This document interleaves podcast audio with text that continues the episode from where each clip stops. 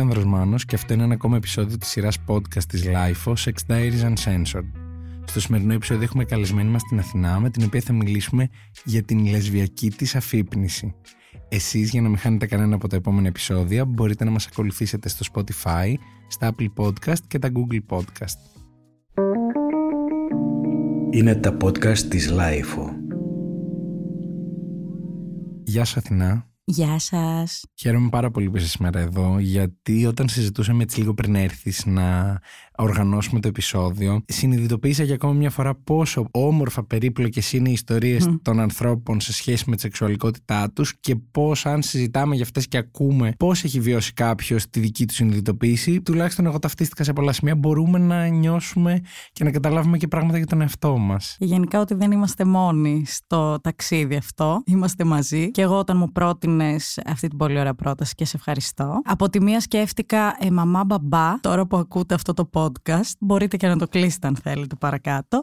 Αλλά η αλήθεια είναι ότι έχω φτάσει σε ένα σημείο στο οποίο η μαμά μου και ο μπαμπάς μου ξέρουν πάρα πολλά πράγματα. Και συνειδητοποιώ και εγώ ότι αυτό ήταν μια ευκαιρία και για μένα να απελευθερωθώ, γιατί είναι δεσμά αυτά που μας κρατάνε σε σχέση με την ενοχή, με την τροπή και με την αποδοχή. Και ενώ είμαι σε ένα πολύ καλό σημείο αποδοχής, πάντα πιστεύω ότι πολύ βαθιά μέσα υπάρχει πράγμα που μπορεί να απελευθερωθεί. Θέλω να ξεκινήσουμε από την αρχή. Να μου πεις πότε ήταν η πρώτη φορά που συνειδητοποίησες ότι δεν είσαι ένας straight κορίτσι. Ε, αυτό είναι τρομερό πράγμα γιατί στην πραγματικότητα εγώ πίστευα ότι όλοι οι άνθρωποι γεννιόμαστε και ξέρουμε τι θέλουμε σε τούτη τη ζωή τι νιώθουμε κτλ. Τώρα, εγώ στην επαρχία, γελάνε οι φίλοι μου που τους το λέω, αλλά ποτέ δεν είχα συναντήσει κανένα γκέι άνθρωπο γενικά queer άτομο, τίποτα. Με αποτέλεσμα, δεν ξέρω τώρα τι φταίει σε αυτό, να μην ξέρεις να έχω μια εικόνα για τους γκέι ανθρώπους από, από την τηλεόραση και από τα μίντια, ξέρεις τη λάθος εικόνα πάντα. Οπότε ήξερα ότι υπάρχουν γκέι άντρες, και ας μην τους έχω δει ποτέ, ξέρεις κάπου κρυμμένοι θα είναι στα βουνά. Ε, αλλά ποτέ στη ζωή μου δεν ήξερα, δεν μπορούσα να φανταστώ ή να ενώσω το πάζλ ότι δύο γυναίκες μπορούν να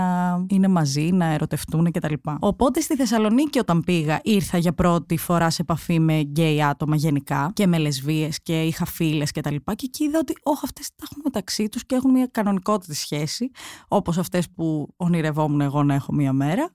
Ε, αλλά και πάλι από το μυαλό μου δεν είχε περάσει ούτε όταν πήγα στο πρώτο Θεσσαλονίκη Pride το 2012 και ήταν η πιο ελεύθερη στιγμή όλης μου της ζωής και ήμουν υπερχαρούμενη, ούτε εκεί μου πέρασε από το μυαλό. Οπότε ενώ ε, υπήρχε γενικά μια στασιμότητα στην ερωτική μου ζωή λόγω κατάθλιψης και τα λοιπά, ε, στη φοιτητική μου ζωή ουσιαστικά, το 2014 και έχοντας όλες μου τις φίλες να με ρωτάνε «Μα εσύ, ρε παιδί μου, δεν σ' αρέσει κανένας άνθρωπος, τίποτα, δεν μας έχεις πει ποτέ για κανένα». Δηλαδή από το σχολείο και μετά μετά κάπως έπεσε η φάση. Αλλά εγώ πραγματικά, επειδή δεν είμαι και άνθρωπος πολύ της πρώτης οπτικής επαφής, δηλαδή μία φορά μου έχει τύχει στη ζωή μου να δω κάποιον και να μου αρέσει πολύ. Δεν μπορούσα να καταλάβω τι πάει στραβά. Δηλαδή, ενώ είχα σεξουαλική επιθυμία κτλ., δεν είναι ότι ένιωθα σεξουαλ ή κάτι τέτοιο. Οπότε το 2014 μου κάνει ερωτική εξομολόγηση μία φίλη μου, την οποία η ιστορία τώρα που τη σκέφτομαι, καταλαβαίνω πολύ καλά ότι υπήρχε πολύ μεγάλος ερωτισμός και φλερτ και τα λοιπά. Απλά εγώ τότε το έβλεπα σαν τι ωραία που περνάμε εμείς φίλες. Εν τω μεταξύ, συγγνώμη σε διακόπτω, επειδή έχει τύχει mm. να κάνω άπειρες φορές αυτή την κουβέντα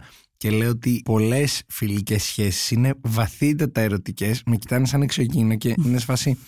Όχι, Αλεξανδρέ, μην τα μπλέκουμε αυτά. Και είμαι σε φάση, ναι, παιδιά, δεν τα μπλέκουμε. Μπλέκονται μόνα τους. Δηλαδή, υπάρχουν φίλοι που μεταξύ τους έχουν τέτοιο ερωτικό δέσιμο που δεν το έχουν ούτε official γκόμενοι και γκόμενες. Ναι, συμφωνώ απόλυτα. Και εγώ που είμαι ένας άνθρωπος που από πολύ μικρή ηλικία με τις φίλες μου είχα πραγματικά σχεδόν ερωτική σχέση, χωρίς τίποτα σεξουαλικό. Δηλαδή, το δέσιμο όντως ήταν τρομερό, οπότε μου φαίνονταν πάρα πολύ στο μυαλό μου. Έβγαζε πολύ νόημα μια γυναίκα να ερωτευτεί μια άλλη γυναίκα έτσι όπως ένιωθα εγώ με τις φίλες μου, γιατί η οικειότητα και το δέσιμο και η αγάπη ήταν τόσο μεγάλη. Και όντως τα συναισθήματα πολύ συχνά ή οι συμπεριφορές μπορεί να είναι πολύ ερωτικές, χωρίς απαραίτητα να σημαίνει κάτι παραπάνω. Ε, αλλά στη συγκεκριμένη περίπτωση μάλλον σήμαινε. OK, okay, οπότε μετά από αυτή την εξομολόγηση, εσύ φτάνεις κοντά στο να σκεφτείς ότι μήπως ναι. ανταποκρίνομαι κι εγώ σε αυτό, μήπως με ενδιαφέρει; Εγώ αρχικά είχα την μεγαλύτερη άρνηση της γης, αλλά με τρέλανε ο εαυτός μου, γιατί ήμουνα ο άνθρωπος που έλεγε μπορούμε να ερωτευτούμε τον οποιονδήποτε και είχα ένα cool ε, profile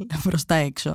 Και δεν έκρινα εννοείται κανέναν. Μου έλεγε σήμερα ότι είμαι με γυναίκα και αύριο με άντρα και αύριο με κανέναν και τίποτα. Το είχα απόλυτη αποδοχή προς όλο τον κόσμο, σε αντίθεση με τον ίδιο μου τον εαυτό βέβαια. Οπότε εκεί έπαθα ένα μεγάλο σοκ, γιατί με τρόμαξε πάρα πολύ αυτή η ερωτική εξομολόγηση και ακόμα περισσότερο με τρόμαξε προφανώς το ότι ένιωθα κι εγώ πράγματα. Και ήταν η στιγμή να τα συνειδητοποιήσω. Οπότε μετά την τεράστια άρνηση και αφού αυτή η φίλη μου συνέχισε έτσι λίγο να μου την πέφτει και να μου μιλάει και δεν έχουν το Θεό τους οι άνθρωποι καμιά φορά. Να το προσπαθεί. Να το προσπαθεί και να μου λέει ότι μα νιώθω και από σένα το ίδιο. Και εγώ να λέω, εγώ.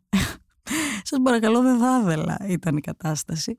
Ε, οπότε πραγματικά μέσα από πολύ τρόμο και πανικό ε, έφτασα όταν συναντηθήκαμε μετά από δύο-τρεις μήνες που μου μίλαγε πολύ και που στο μυαλό μου υπήρχε το «Ρεσί, μισό λεπτό». Αυτή τώρα αν ήταν απλά ένα γόρι και μου μίλαγε με αυτόν τον τρόπο και μου την έπεφτε με αυτόν τον τρόπο και με έκανε να νιώθω έτσι, θα τον είχα παντρευτεί. Τι με κρατάει τόσο πολύ από το να κάνω κάτι μαζί της; Ε, the society.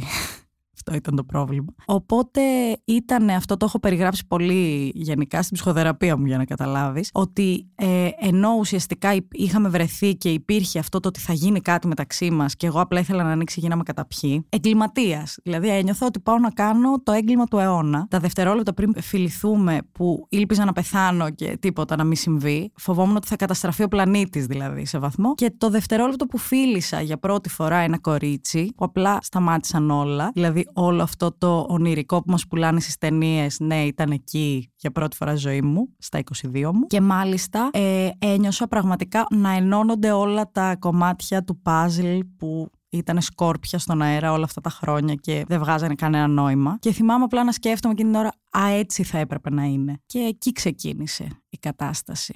Πριν σε ρωτήσω πώς είναι στα 22 που έχουμε όλη μια εικόνα ότι ε, ναι, στα 22 δεν ξέρεις τι είσαι. Πριν φτάσω σε αυτό, θα ήθελα να σε ρωτήσω αν θυμάσαι την πρώτη αυτή φορά το πρώτο σεξ με αυτή την κοπέλα.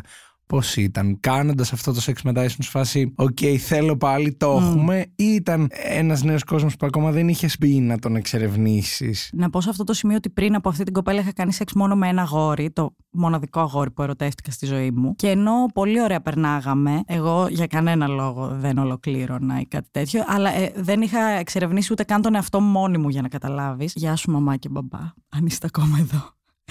Αλλά θυμάμαι ότι, ας πούμε, οι φίλες μου λέγανε ότι έχεις πουλοφοβία. Πολύ αστείο. Γιατί δεν ήθελα να είμαι πάρα πολύ κοντά στα συγκεκριμένα γεννητικά όργανα. Αλλά χωρίς να καταλαβαίνω, γιατί ήμουν πολύ ερωτευμένη με αυτό το παιδί. Δηλαδή δεν έβγαζε πάρα πολύ νόημα. Οπότε η μοναδική άλλη σεξουαλική εμπειρία που είχα ήταν αυτή, που ήταν πολύ ανολοκλήρωτη και δεν αναπτύχθηκε ποτέ ακριβώς η οικειότητα που θα περίμενα από μια σχέση ερωτική. Οπότε όταν ήρθε η πρώτη φορά να κάνω σεξ με αυτό το κορίτσι που ήδη μιλούσαμε πάρα πολύ, πια ήμασταν ας πούμε μαζί, είχαμε πει ότι είμαστε μαζί, είχαμε και σχέση από απόσταση, οπότε καταλαβαίνεις ότι η φλόγα ήταν πολύ έντονη. Δυνατή. Πολύ δυνατή. Οπότε φτάνει η πρώτη φορά να κάνουμε σεξ που θυμάμαι ότι την εβδομάδα πριν βρεθούμε για να γίνει αυτό ήμουν από το πρωί ως το βράδυ. Δηλαδή πίστευα ότι έχω πυρετό. Ήμουν σε μια παράνοια, σκεφτόμουν όλη την ώρα αυτό το πράγμα. Δεν μπορούσα να κάνω τίποτα. Σκεφτόμουν απλά τη στιγμή που θα γίνει και το περίμενα πώς και πώς. Και η αλήθεια είναι ότι δεν φοβόμουν τόσο αυτό το συγκεκριμένο κομμάτι. Δηλαδή αφού τη φίλησα και δεν καταστράφηκε ο κόσμος όλα τα άλλα μου φαίνονταν μετά απλά. Ήταν φανταστικό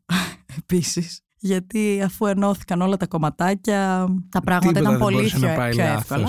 Ναι, εννοείται ότι αυτό που δεν ήξερα για το λεσβιακό σεξ είναι ότι μπορεί να κρατήσει τρία χρόνια κάποια φορά. Ε... Αυτό για κάποιον που επίσης δεν το ξέρει, γιατί συμβαίνει. γιατί συμβαίνει, θα σου πω. Αρχικά επειδή ε, ασχολείται πάρα πολύ ο ένας άνθρωπος με τον άλλον και δεν υπάρχει τόσο άμεσα ο στόχος ότι λοιπόν τώρα ξεκινάμε αυτό το πράγμα για να τελειώσουμε αυτό το πράγμα για να φύγουμε να σηκωθούμε να πάμε σπίτι μας. Είναι πάρα πολύ είναι σχεδόν, ε, πώς το λένε, ταντρικό. Δηλαδή υπάρχει πάρα πολύς ερωτισμός, πολλή ώρα, πολύ teasing, το οποίο λατρεύω, ας πούμε, και δεν το ήξερα μέχρι τότε. Δηλαδή στο προηγούμενο σεξ φιλιόμουν πέντε λεπτά, άντε λίγο να πιαστούμε, μετά να τελειώσει ο άλλος και εγώ να κοιτάω, να κοιτάω το ταβάνι. Οπότε ε, σε αυτή μου την εμπειρία την πρώτη ε, και φυσικά εγώ overthinker με αγχώδια ταραχούλα και τα λοιπά. Δηλαδή σκεφτόμουν, δεν μπορείς να φανταστείς εκείνη την ώρα, πρέπει να γίνει το κεφάλι μου καζάνι. Ε, οπότε, ενώ περνούσα πάρα πολύ ωραία και ήταν πολύ ωραία αυτή η εξερεύνηση και επίσης δεν είχε ξανασχοληθεί ποτέ κανείς μαζί μου με αυτόν τον τρόπο. Οπότε το απολάμβανα πολύ.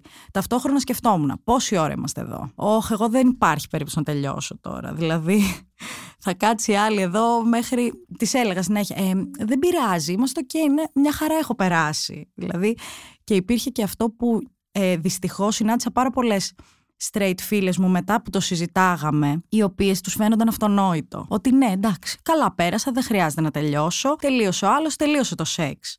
Αυτό δεν υπάρχει. Εκτός κι αν πει ε, μία από τις δύο ότι ξέρεις τι δεν θέλω άλλο, μου πέρασε, είμαι οκ. Κατά τα άλλα, τα κορίτσια έχουν πάρα πολύ όρεξη και αντοχή να σε κάνουν να περάσεις καλά και να φτάσεις εκεί που είναι να φτάσεις.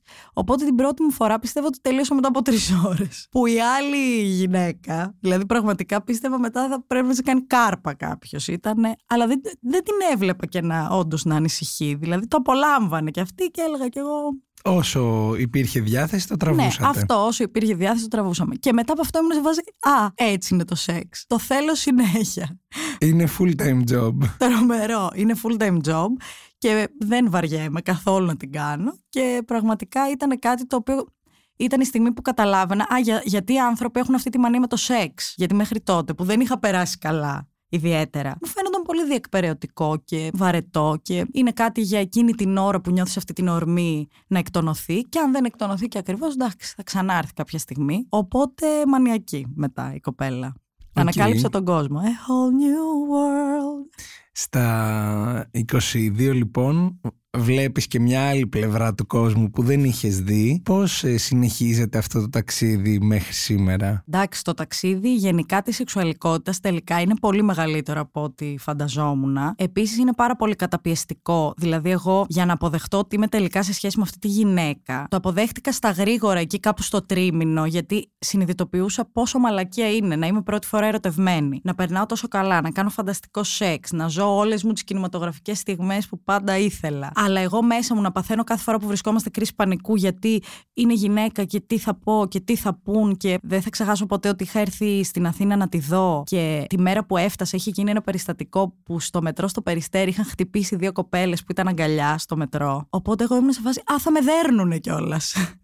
δηλαδή ήταν πάρα πολύ τρομακτικό γιατί ήμουνα ένας άνθρωπος που είχε την απόλυτη αποδοχή από τον κόσμο και ξαφνικά ανακαλύπτω κάτι το οποίο δεν το αποδέχεται πολύ μεγάλη μερίδα του κόσμου και η κοινωνία και οι νόμοι και τα λοιπά και τα λοιπά εδώ που ζω. Είναι κάτι το οποίο δεν είναι αποδεκτό ούτε φυσιολογικό και μάλιστα μου έκανε και εντύπωση ότι σε κάποιον μπορεί εγώ να φιλιέμαι και να του φαίνεται περίεργο και να με κοιτάει ή να μου επιτεθεί. Δηλαδή ήταν πάρα πολύ τρομακτική αυτή η συνειδητοποίηση. Οπότε χρειάστηκε πάρα πολύ δουλειά στο μυαλό μου και σκέψη και ευτυχώς είχα πάρα πολλούς ανθρώπους γύρω μου να με αγκαλιάσουν και να μου πούνε. Δηλαδή τα πρώτα μου come out μου λέγανε οι φίλες μου ότι πιστεύαμε ότι θα μας πεις τα έχω με έναν που είναι φυλακή. Έκανα δηλαδή ένα πρόλογο τόσο ενοχικό και τόσο τρομοκρατημένο που σου λέει ε, κάτι έχει κάνει, έχει σκοτώσει κάποιον, δεν μπορεί. Οπότε έφτανα στο παρασύνθημα ότι είναι κοπέλα. Και μου λέγανε, γιατί κλαις.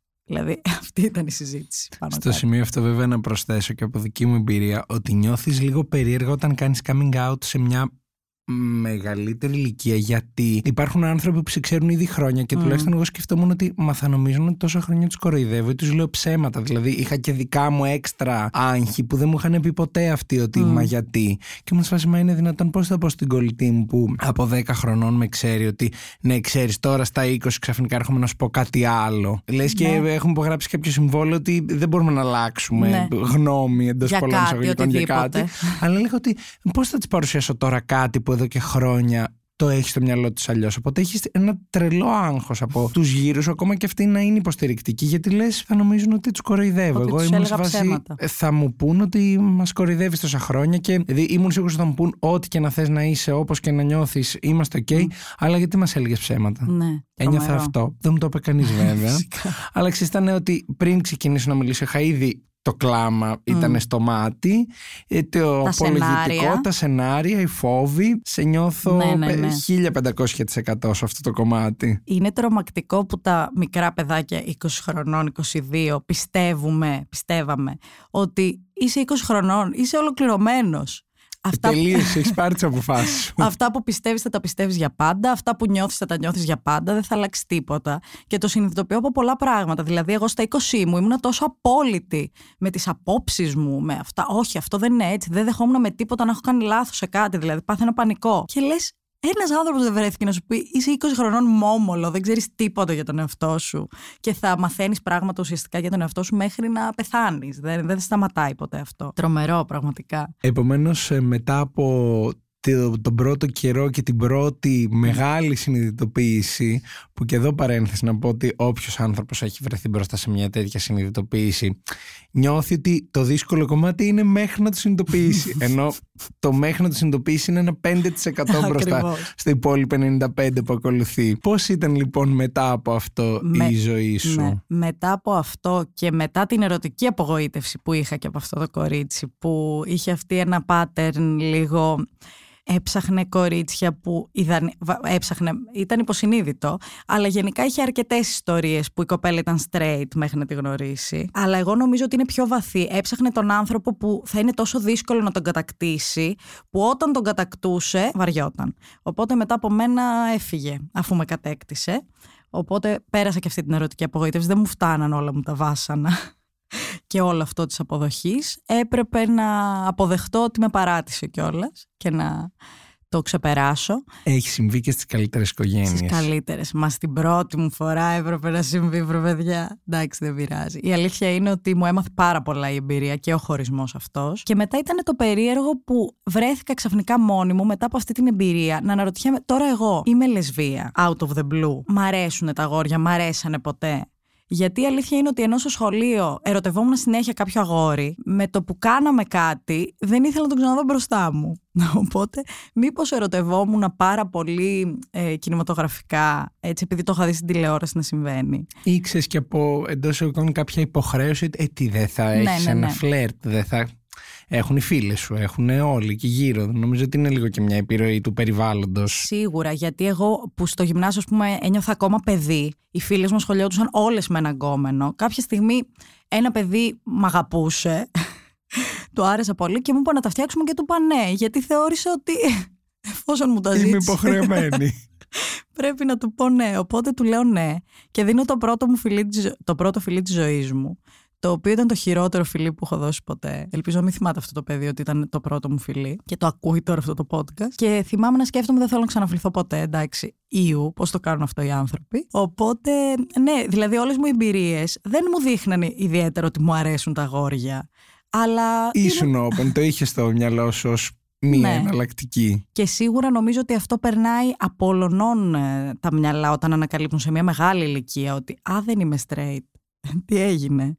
Γιατί υπάρχει πάντα νομίζω αυτό το ε, να πιαστείς από κάπου στο είμαι και λίγο φυσιολογική. Εγώ αυτό πιστεύω ότι συνέβαινε. Οπότε μετά, ένα χρόνο μετά, ερωτεύτηκα ένα άλλο κορίτσι. Οπότε λέω να είμαστε τελικά, πως το σιγουρέψουμε τώρα. Και ουσιαστικά από εκεί και πέρα, ειδικά και μετά τη δεύτερη μου σχέση, άρχισα να απομακρύνομαι πάρα πολύ από, το, από την ιδέα του αγοριού και μάλιστα άρχισα να συνειδητοποιώ και μέσα μου ότι βγάζανε όλα νόημα. Δηλαδή αυτό, το ότι ερωτευόμουν αγόρια τα βαριόμουν στα δύο λεπτά. Το ότι με το πρώτο μου αγόρι που έκανα σχέση και σεξ και ήμουν πάρα πολύ ερωτευμένη, κάτι έλειπε, κάτι δεν κούμπονε, κάτι δεν πήγαινε καλά. Οπότε ενώ ακόμα και σήμερα πιστεύω ότι υπάρχει το ενδεχόμενο να ερωτευτείς όντως τον οποιονδήποτε, γιατί ο έρωτας είναι κάτι πολύ άλλο, πολύ ψυχικό και πολύ ε, συναισθηματικό και έχει να κάνει με τον άνθρωπο που έχεις απέναντί σου. Ε, η αλήθεια είναι ότι μάλλον ε, με τα κορίτσια είναι πιο εύκολα τα πράγματα για εμένα. Οπότε να υποθέσω ότι μετά από αυτό το OK, okay, και δεύτερο κορίτσι, άρα και τρίτο κορίτσι. Ε, το ταξίδι της ε, ανακάλυψης της λεσβιακής σου πλευράς τελείωσε εκεί. Ήσουν ότι παρκάρουμε εδώ, το έχουμε; Η αλήθεια είναι ότι στη δεύτερη μου σχέση ήμουνα και λίγο πιο out. Γιατί στην πρώτη κρυβόμουν τόσο πολύ. Έλεγα ψέματα σε όλο τον κόσμο. Ήμουνα στην Αθήνα, έλεγα ότι είμαι στη Θεσσαλονίκη και μένω σε μια φίλη μου. Έλεγα τώρα θα με πάρει ο αδερφός μου και θα μου πει: Έχω μείνει εκτός σπιτιού, φέρε μου κλειδιά. Και εγώ θα του πω: είμαι έξι ώρες μακριά με το τρένο. Οπότε μετά τον πρώτο χωρισμό ε, έγιναν και τα απαραίτητα come out και στην οικογένεια και τα λοιπά γιατί δεν άντεχα και να τους το κρύβω. Εγώ ήμουν χάλια, έκλεγα σε μια γωνία όλη την ώρα και τα λοιπά. Και εκείνοι καταλάβαιναν ότι κάτι δεν πάει καλά. Οπότε μετά ήταν λίγο πιο εύκολο να μπω στο κομμάτι του ότι είναι οκ τελικά να μου αρέσουν τα κορίτσια και να συμβαίνει αυτό. Γιατί μέχρι εκείνη τη στιγμή έψαχνα ένα λόγο να δώσω στους γονείς μου, στον αδερφό μου, στους γύρω μου, ότι ξέρετε τι, αυτό που έλεγες βασικά πριν, ότι δεν σας έλεγα ψέματα, ότι δεν ξέρω κι εγώ τι μου συμβαίνει. Ε, ένιωθα πάρα πολύ αγχωμένη στο να πω ότι, ξέρετε τι, εγώ τώρα είμαι γκέι. Δεν ξέρω πώς να σας το περιγράψω. Γιατί λέω και άμα αύριο τελικά δεν είμαι. Δηλαδή ήταν πάρα πολύ δύσκολο να το αποδεχτώ. Και επειδή είμαι άνθρωπος που θέλω οπωσδήποτε να φτάσω σε ένα συμπέρασμα στα πράγματα. Δηλαδή έχω ψυχαναγκασμό με αυτό. Δεν γίνεται να φτάσεις σε ένα συμπέρασμα και τόσο εύκολα και τόσο γρήγορα. Οπότε μετά οι επόμενες σχέσεις και συναναστροφές που με ταλαιπώρησαν αρκετά γιατί εντάξει. Έτσι είναι τα πράγματα. Εμένα ξεκίνησε λίγο μεγαλύτερα, σε μεγαλύτερη ηλικία η ερωτική ζωή. Οπότε ίσως να πέρασε και λίγο πιο εφηβικές καταστάσεις ούσα μεγάλος άνθρωπος. Θεωρείς ότι λόγω του ότι ήσουν μεγαλύτερη δεν είχες άγνοια κινδύνου όπως μπορεί να έχει ένα έφηβο παιδί ή ότι αντίστροφα σου ήταν πιο δύσκολο να διαχειριστείς ε, από τη χιλόπιτα μέχρι την παράνοια αυτή του έρωτα που όταν είμαστε 15-20 χρονών είμαστε εντάξει χαίστηκα κιόλας δεν έγινε και κάτι. Ε, η αλήθεια είναι ότι και έπεφτα και πέφτω ενδεχομένως με τα μούτρα πάνω σε μια κατάσταση και ίσως πραγματικά ήταν κάποια πολύ εφηβικά συναισθήματα. Δηλαδή ήταν όλα τόσο πρωτόγνωρα. Έπρεπε να ζήσεις και τα πρώτα επεισόδια. Ναι, έπρεπε να ζήσω τα πρώτα επεισόδια. Ήμουν κατευθείαν στον τρίτο κύκλο και δεν είχα ιδέα τι γίνεται πιο πριν. Οπότε και όχι μόνο αυτό. Ρε παιδί μου, μέσα από τις σχέσεις και τις συναναστροφές που κάνουμε, μαθαίνουμε πράγματα για τον εαυτό μας. Δηλαδή εγώ πλέον φεύγω από μια κατάσταση πάρα πολύ γρήγορα γρήγορα όταν βλέπω ότι δεν τζουλάει, δεν τραβάει, δεν μ' αρέσει, δεν, δεν, δεν. Πιο πριν έμενα εκεί γιατί θεωρούσα ότι ναι, αλλά μου δίνει αυτό, μου δίνει εκείνο. Τίποτα, σου δίνει ένα στα δέκα και λες εντάξει, εδώ μια χαρά είναι. Γενικά υπήρχε πάρα πολύ έντονα μέσα μου αυτό το ότι Τώρα σε όποια αρέσω, το ίδιο, το σχολικό, το εφηβικό, ότι τώρα αφού σε αυτήν αρέσω, αφού μου αρέσει και εμένα λίγο, εντάξει, γιατί όχι. Δεν είναι έτσι. Όταν είσαι 25. Όταν είσαι 25. Δηλαδή είναι μια ταλαιπωρία αυτό το πράγμα. Και επίσης είναι και ένα. Εγώ που είμαι μέσα σε όλο αυτό. Είμαι και εγώ ένας κανονικός άνθρωπος. Έχω 5-10 ανάγκες που επειδή δεν τις γνώριζα, έπρεπε να τις ανακαλύψω μέσα από αποτυχημένες προσπάθειες για σύνδεση, για ε, έρωτα, για όλα αυτά. Οπότε τώρα στα 31 μου θα γίνω στις 26 του μήνα. Συνειδητοποιώ μετά από 8 χρόνια που ζω έτσι και που έχω ανακαλύψει ξανά τον εαυτό μου από την αρχή, ότι η αποδοχή δεν έχει έρθει ε, ακριβώς μέσα από μια ας πούμε υγιή διαδικασία.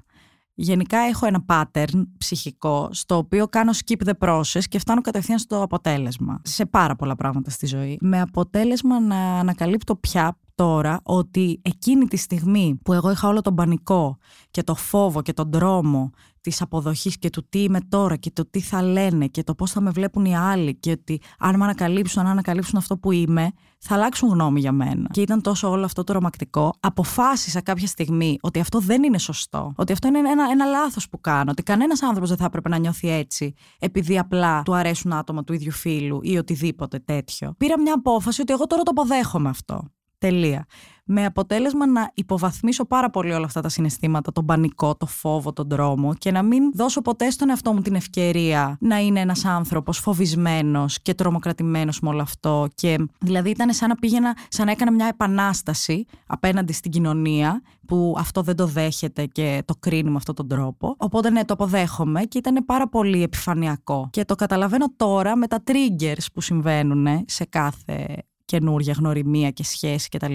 Που με το που νιώσω, ας πούμε, σε κάποια φάση έλεγα στην ψυχολόγο μου ότι βγαίνω ραντεβού και αν, ο, και αν το κορίτσι απέναντί μου δεν έχει κάνει come out ή δεν ξέρουν ή μου πει ότι εγώ, εμένα δεν μου αρέσει πολύ να φιλιέμαι έξω ή να κρατιέμαι χέρι-χέρι, εγώ φεύγω τρέχοντας. Γιατί μου θυμίζει αυτό που μου λέει μια περίοδο της ζωής μου, της μη αποδοχής μου ουσιαστικά, που δεν θέλω καθόλου να τη θυμάμαι με κανέναν τρόπο. Κάπως νιώθω ότι χρειάζομαι όλοι να έχουμε αποδεχτεί όλα για να μπορώ να λειτουργήσω. Και αυτό ξέρεις, δεν είναι ακριβώς λειτουργικό ρε παιδί μου. Εντάξει, γιατί ο καθένας έχει το χρόνο του και το, το ρυθμό του ας πούμε στα πράγματα. Ναι, βέβαια από την άλλη καταλαβαίνω και το ότι κάποιος άνθρωπος στα 31 του, στα 28 του ε, έχοντας κάνει κάποια δουλειά με τον εαυτό του ή έχοντας περάσει αρκετά δύσκολα για να φτάσει να πει ότι βγαίνω με μια κοπέλα έξω και θέλω να τη φιλήσω δημόσια είναι και λίγο δικαίωμά του εντός εισαγωγικών δικαιωμάτων να θέλει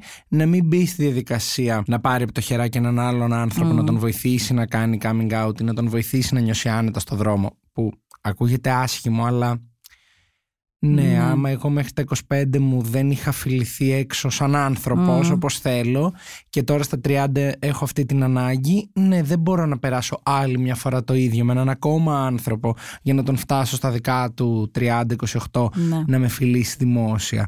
Το καταλαβαίνω σαν ε, ότι δεν μπορώ ναι. να το κάνω αυτό ξανά στον εαυτό μου. Ναι, ναι, όχι, ανθρώπινο είναι, δεν το συζητώ. Απ' την άλλη, αντιλαμβάνομαι όμως ότι ε, το να αναγκαστείς εντός εισαγωγικών να αποδεχτείς ότι είσαι λεσβία επειδή είσαι σε σχέση με μια κοπέλα και όχι επειδή. Ναι. Το έζησες, το, ναι. το είπες να πάρεις μια μυρωδιά να δεις πώς είναι. Ε, σίγουρα έκανες skip κάποια ναι. αρκετά κεφάλαια. Ναι, ναι, δηλαδή, ναι. συνήθως και η πρώτη μας σχέση μετά την αποδοχή είναι λίγο προβληματική ή τέλος πάντων όχι πολύ επιτυχημένη γιατί ναι.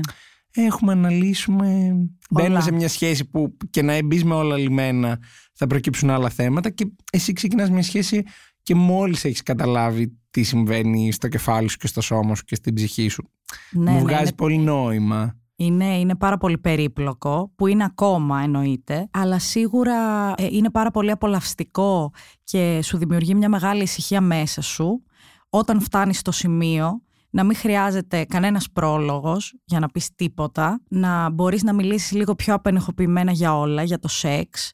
Δηλαδή εγώ θυμάμαι ότι πιο παλιά δεν... ε, Ας πούμε θα ντρεπόμουν να πω ότι χτες έκανα σεξ και ήταν φανταστικά και έχω κάνει αυτό και έχω κάνει εκείνο και έχω κάνει το άλλο. γιατί θα έπρεπε να πεις και ότι Ναι. ήταν μια Έχω- κοπέλα μπράβο. ή... Έχω υπάρξει σε παρέες που να μιλάνε για το σεξ και εγώ να, να θέλω να πω να, να έχω να πω, αλλά να μην μπορώ. Και αυτό είναι πάρα πολύ περίπλοκο και άδικο βασικά, γιατί εντάξει, εκτός ότι το σεξ είναι γενικά full ενοχοποιημένο σε όλα τα φύλλα και άφυλλα, δηλαδή δεν έχει να κάνει. Έχω και πάρα πολλές straight φίλες οι οποίες δεν, λένε, δεν μπορούν να πούνε τις λέξεις με το όνομά τους. Είναι, πρέπει να τα πούνε όλα με παρομοιώσεις ας πούμε. Οπότε ήταν και άδικο εγώ να έχω κάνει σεξ, να το έχω ανακαλύψει τούτη τη στιγμή πριν δύο λεπτά και να είναι και καταπληκτικό και να μην μπορώ να πω ή να υπάρχει όλη αυτή την ντροπή. Τώρα καμία ντροπή για τίποτα. Αυτό είναι πολύ ωραία στιγμή όταν φτάνει. Θέλω να σε ρωτήσω γιατί το έχω πολύ έντονο στο μυαλό μου ίσως γιατί δεν έχω τόσες πολλές στενές κοντινές φίλες λεσβίες νιώθω ότι υπάρχει μια πολύ μεγάλη υποκρισία στο κοινωνικό κομμάτι σε σχέση με τις λεσβίες είτε γιατί πάρα πολύ straight το βρίσκουν πάρα Μμμ. πολύ ελκυστικό αλλά μόνο στο σεξουαλικό κομμάτι δηλαδή να το βλέπω εγώ που είμαι straight και να φτιάχνομαι Μμμ. είτε γιατί ε, δύο κοπέλες μαζί στα μάτια κάποιου ανθρώπου είναι λίγο πιο α- αθώο και επιτρεπτό ίσως από δύο αγόρια αλλά παράλληλα επειδή μπορεί να γίνεται σεξ μεταξύ δύο γυναικών χωρίς διείσδυση Μμμ. το υποβαθμίζουμε καλώς ότι δεν είναι σεξ. Δηλαδή νιώθω ότι οι λεσβείες είναι λίγο σε ένα ξεχωριστό κομμάτι Ναι. στο μυαλό πολλών ανθρώπων ότι και υπάρχουν και δεν υπάρχουν και τις μετράμε για ε, ανώμαλες ή Ναι. για σεξουαλικά όντα και δεν τις μετράμε. Εσύ αυτό το έχεις αντιμετωπίσει; Ναι, γενικά πιστεύω ότι ισχύει πάρα πολύ όλο αυτό που λες. Δηλαδή, δύο γκέι Ενώ άντρες. για τους γκέι ξέρουμε είναι ανώμαλοι, Ναι, αυτό πήγα να πω. παίρνουν και that's it. Δηλαδή δεν υπάρχει κάποιος που θα σου πει όχι μωρέ εντάξει, είναι ή το ένα ή το άλλο. Δεν υπάρχει γκρι ζώνη. Ναι, ναι, ναι. Είναι σε πολύ μεγάλη γκρι ζώνη το λεσβιακό, η λεσβιακή κατάσταση. Γιατί όντως οι δύο γκέι άντρες είναι ανώμαλοι, τους αφήνουμε στην άκρη, δεν μας απασχολούν, δεν τους ρωτάμε τίποτα, ας κάνουν ό,τι θέλουν αρκεί να μην προκαλούν και τα σχετικά.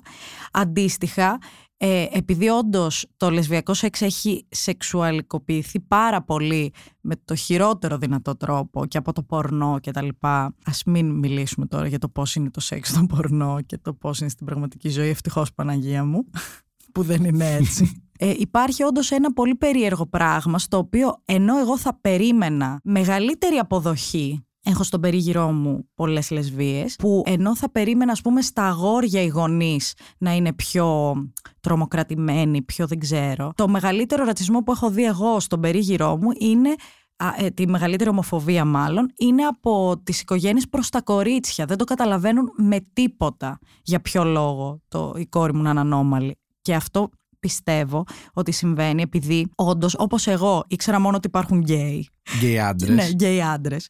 Κυριολεκτώ ότι πιστεύω ότι οι άνθρωποι δεν ξέρουν. Είναι άνθρωποι που δεν ξέρουν ότι αυτό μπορεί να συμβεί. Δεν το έχουν δει πουθενά. Το έχουν δει μόνο σε τσόντες που, α, πολύ hot δύο καθόλου γκέι κοπέλες μεταξύ τους στο πορνό να κάνουν πράγματα που πραγματικά είναι μόνο για τα μάτια ενός άντρα και όχι, δεν, δεν μπορώ καν να καταλάβω τι είναι απολαυστικό σε αυτό. Όχι στο πορνό γενικά, σε αυτό το συγκεκριμένο. Με αποτέλεσμα όντως να μην υπάρχει πουθενά. Και δεν μου κάνει πια εντύπωση που δεν ήξερα τι είναι και τι συμβαίνει. Σε σχέση με το σεξ και με τη διείσδυση και τα λοιπά, εγώ γελάω με τους γκέι φίλους μου που λέω πρέπει να δώσουμε νέες ονομασίες στο τι σημαίνει δεν έκανα τίποτα χτες το βράδυ δηλαδή, έχω φίλους που μου λένε δεν έκανα τίποτα και άμα τους ρωτήσω, χύσατε και οι δύο, μου λένε ναι. δηλαδή, Εννοούν ότι δεν έκαναν κάτι διεισδυτικό. Ακριβώς. Δηλαδή, εγώ όταν θα πω δεν έκανα τίποτα, άντε το πολύ πολύ να φιλήθηκα και να κοιμήθηκα. Αυτό σημαίνει για μένα δεν ναι. έκανα τίποτα. Οπότε, όντως, γενικά το σεξ έχει μια πολύ πατριαρχική ρίζα, ας πούμε, στο τι είναι σεξ. Πουλί μπαίνει μέσα σε τρύπα και αυτό είναι. Η αλήθεια είναι ότι είναι πάρα πολύ ωραία η διείσδυση να συμβαίνει. Ε, βγάζει και ένα νόημα. Βγάζει και ένα νόημα. Και επίσης είναι και ανατομικά τα ζητήματα. Δηλαδή, έχω και φίλες που είναι, πολύ, είναι μόνο κολπικές και δεν θέλουν καθόλου να τους πειράζει την κλειτορίδα κτλ. Και, και δεν είναι λεσβείες, είναι straight. Αυτό πολύ βολικό, ας πούμε.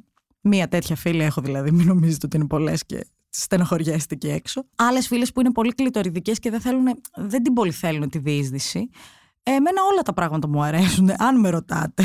Σε ρωτάμε ναι, θέλουμε να μάθουμε. Ε, εννοώ ότι πραγματικά έχω μέσα από τα χρόνια και από τις ε, σεξουαλικές μου εμπειρίες έχω βρει πολύ καλά την ανατομία του σώματος ε, που είναι μαγική και πραγματικά ε, υπάρχουν οργασμοί που δεν περίμενα ποτέ να υπάρχουν από όλες τις μεριές. Αλλά πραγματικά θεωρώ στενάχωρο να πιστεύουμε ότι αν δεν μπει κάτι μέσα σου δεν έχεις κάνει σεξ ενώ έχεις καυλώσει, έχεις περάσει τι ωραία, έχεις τελειώσει, έχεις πάει για ύπνο τι, αυτό θεωρώ εγώ ότι είναι σεξ. Οπότε είναι πολλά παρεξηγημένα πράγματα που συμβαίνουν ε, με τις λεσβείες και επίσης δεν είναι εξωγήινος κανείς. Είμαστε όλοι κανονικότατοι άνθρωποι, έχουμε γεννητικά όργανα πιο πολύ και μας αρέσουν πράγματα και διαγυρώμαστε όπως οποιοδήποτε άνθρωπος διαγείρεται με τελείως διαφορετικά πράγματα και αν εμένα μου φιλήσει τα αυτιά μπορεί να τρελαθώ και σε έναν άνθρωπο δεν θέλει ούτε να τα πλησιάσεις. Αντιστοίχως είναι και σε όλα τα υπόλοιπα όργανα και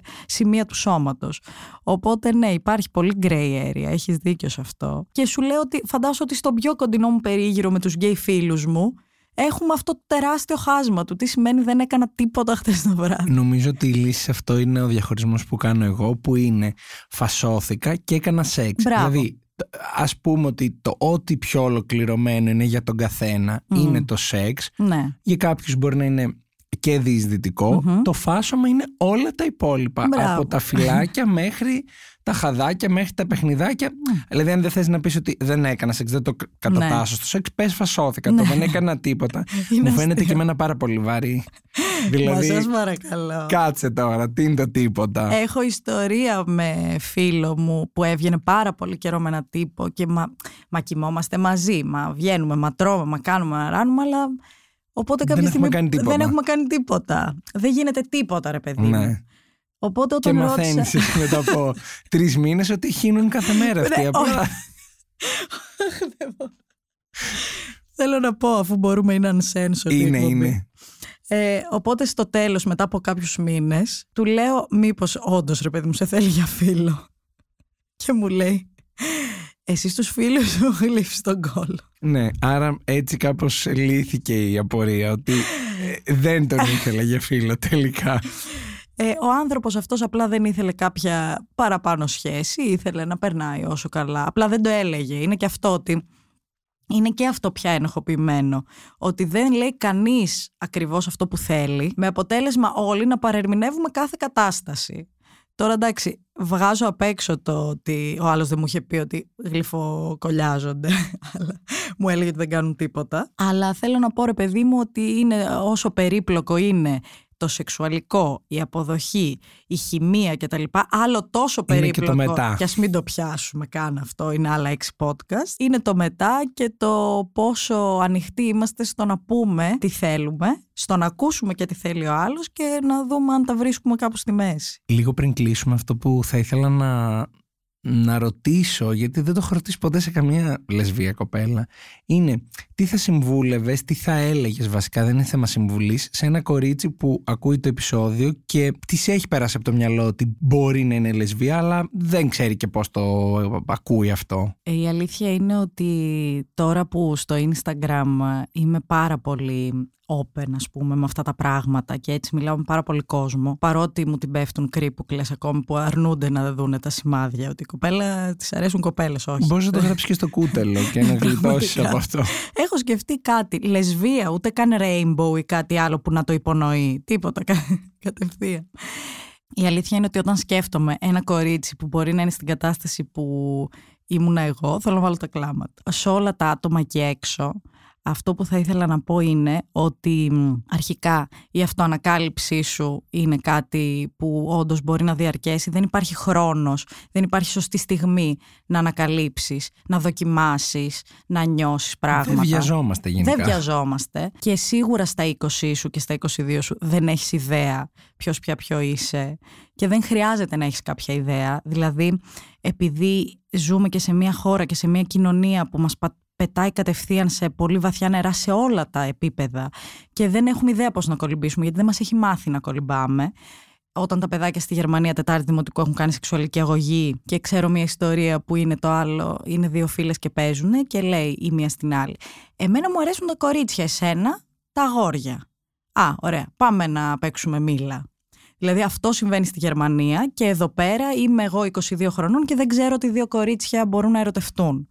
Οπότε επειδή ζούμε σε ένα πολύ δύσκολο περιβάλλον, αλλά νιώθω πάρα πολύ αισιόδοξη γιατί ε, πιστεύω ότι αν εγώ τώρα, σε αυτή την εποχή που ζω τώρα, ανακάλυπτα ότι με λεσβία τα πράγματα θα ήταν πολύ πιο εύκολα και δεν το ανακάλυψα καν πριν πολύ καιρό, το ανακάλυψα πριν 8 χρόνια, απλά δεν ήταν το ίντερνετ εκεί που είναι σήμερα. Οπότε αυτό που θα έλεγα στο οποιοδήποτε άτομο ανακαλύπτει τώρα τον εαυτό του και μπορεί να έχει υποψίες για το οτιδήποτε είναι ότι δεν χρειάζεται τόσο overthinking όσο κάνουμε και μ, τόσος φόβος για το τι είμαι, τι μπορεί να νιώσω. Θα έπρεπε όλα αυτά να είναι λίγο πιο ελεύθερα. Ο μπαμπάς μου όταν του έκανα το coming out μου, μου είχε πει ότι αρχικά δεν χρειάζεται να δίνεις λόγο σε κανέναν. Χαίρομαι πολύ που μου το λες, αλλά δεν οφείλεις ούτε στους γονείς σου κανένα λόγο, ούτε στον αδερφό σου, ούτε στην κοινωνία, ούτε σε κανέναν, γιατί τη ζωή σου τη ζεις για εσένα αποκλειστικά. Και μου είχε πει ότι είσαι πολύ αυστηρή με τον εαυτό σου, ενώ δεν είσαι με κανέναν άλλον. Δηλαδή, ούτε με πέταξε έξω από το σπίτι και μου τα είπε και τι ωραία, μου έδωσε και κάποιες συμβουλές. Οπότε μ, πιστεύω ότι η συμβουλή του μπαμπά μου με το να μην είμαστε τόσο αυστηροί με τον εαυτό μας και να φερόμαστε στον εαυτό μας έτσι όπως θα φερόμασταν σε έναν άνθρωπο που όντως αγαπάμε. Δηλαδή, εγώ δεν θα έλεγα ποτέ τόσο άσχημα πράγματα που έχω πει στον εαυτό μου, σε καμία φίλη μου, σε κανέναν φίλο μου, σε κανέναν άνθρωπο που να νοιάζομαι πραγματικά.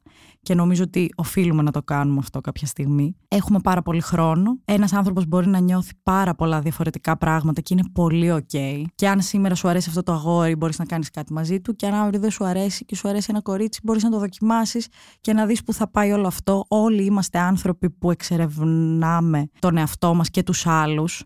Και να μην νομίζουμε γενικά ότι άλλοι τα έχουν τα ξέρουν όλα, τα έχουν λύσει, τα έχουν όλα σε κουτάκια και μόνο εμείς είμαστε. Είμαστε όλοι στην ίδια κατάσταση. Άλλοι λίγο πιο μπροστά, άλλοι έχουν ανακαλύψει λίγα περισσότερα, άλλοι είμαστε λίγο πιο πίσω κάποιες φορές.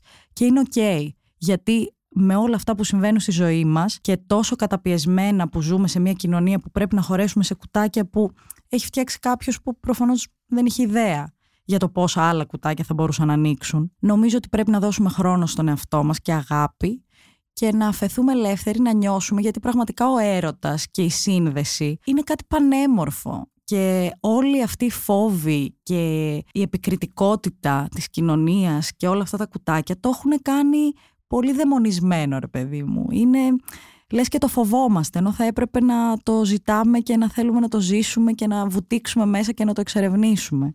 Και θα τολμούσα να προσθέσω και να μην προσπαθούμε να ελέγξουμε τα πάντα. Δηλαδή αυτό που νιώθεις ότι είμαι 20 χρονών και εγώ τώρα θα ορίσω όλη μου τη ζωή, ε, θα αποφασίσω, δεν θα αφήσω τον εαυτό μου να ερωτευτεί καμία ναι. αλήτρα κοπέλα και έξω κτλ. Δεν γίνεται να το κάνεις, οπότε ζεις το, προσπάθησε να προστατεύσεις τον εαυτό σου όσο θέλεις και κρίνεις, αλλά μέχρι εκεί. Δεν γίνεται και είναι και πολύ εγκλωβιστικό να προσπαθείς να το κάνεις αυτό. Γιατί να σου το κάνεις, γιατί να μην αφήσεις ελεύθερο το σώμα σου και το μυαλό σου και την ψυχή σου στον κόσμο να τον γνωρίσει και να τον εξερευνήσει. Αθηνά, σε ευχαριστώ πάρα πολύ για αυτή την ενδιαφέρουσα κουβέντα και σε προσκαλώ από τώρα σε επόμενο επεισόδιο γιατί έχουμε να πούμε πάρα πολλά πράγματα μαζί. Εγώ ευχαριστώ να σας αγαπάτε και να σας φερόσαστε σαν να είστε φίλοι σας, φίλα σας.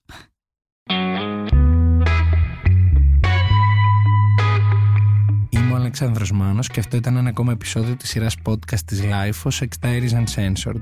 Στο σημερινό επεισόδιο είχαμε καλεσμένη μας την Αθηνά με την οποία μιλήσαμε για την ανακάλυψη της λεσβιακής πλευράς της και πολλά πολλά πράγματα ακόμα και εσείς για να μην χάνετε κανένα από τα επόμενα επεισόδια μπορείτε να μας ακολουθήσετε στο Spotify, στα Apple Podcast και τα Google Podcast. Επίσης, αν έχετε κάποια ενδιαφέρουσα ιστορία να μοιραστείτε μαζί μας, μπορείτε να μας στείλετε ένα email στο podcast at με την ένδειξη για το Sex Diaries Uncensored.